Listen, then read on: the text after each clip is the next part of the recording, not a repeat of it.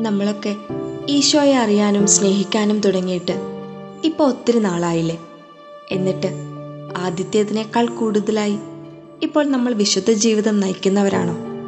അതോ തുടക്കമാണ് ഇന്നത്തേതിനേക്കാൾ ഭേദമെന്ന് തോന്നുന്നുണ്ടോ?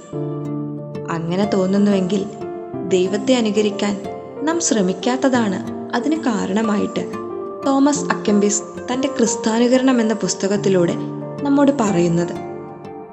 വിശുദ്ധ ഗ്രന്ഥം കഴിഞ്ഞാൽ ക്രിസ്തുവിനെ അനുകരിക്കുന്നതിനായി സഭ അംഗീകരിച്ചു തന്നിട്ടുള്ള ഒരു പുസ്തകമാണിത്. അദ്ദേഹം പറയുന്നത് പുണ്യ അഭിവൃദ്ധിക്കായും ജീവിത നവീകരണത്തിനായും തീക്ഷ്ണതയോടെ പ്രവർത്തിക്കുന്നതിൽ നിന്ന് നമ്മെ പിന്തിരിപ്പിക്കുന്നതിനുള്ള കാരണം പ്രയാസങ്ങൾ ഉണ്ടാകുമ്പോൾ നേരിടാനുള്ള ധൈര്യക്കുറവും സഹനങ്ങൾ ഏറ്റെടുക്കാനുള്ള ബുദ്ധിമുട്ടുമാണ്. പ്രതിസന്ധികളും വേദനകളുമൊക്കെ നമ്മുടെ ഉള്ളിലെ പുണ്യങ്ങളാകുന്ന ചെടികൾക്കുള്ള വളമാണ്. അതിനെ നേരിടാതെ നമുക്കൊരിക്കലും വിശുദ്ധരാകാൻ സാധ്യമല്ല.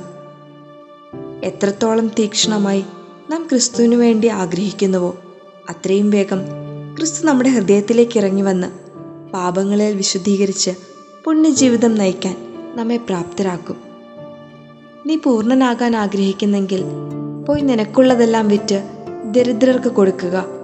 അപ്പോൾ സ്വർഗത്തിൽ നിനക്ക് നിക്ഷേപമുണ്ടാകും. പിന്നെ വന്ന് എന്നെ അനുഗമിക്കുക. യേശുക്രിസ്തുവിന്റെ ഈ വാക്കുകൾ ഏറെ ശ്രദ്ധേയമാണ്. പൂർണത പ്രാപിക്കാൻ നമുക്കുള്ളതെല്ലാം ഉപേക്ഷിക്കാനാണ് ഈശോ നമ്മോട് പറയുന്നത്. എല്ലാ തിന്മകളിൽ നിന്നും അകന്ന് ഒരു പുണ്യജീവിതം നയിക്കാൻ നമുക്കും ആഗ്രഹിക്കാം.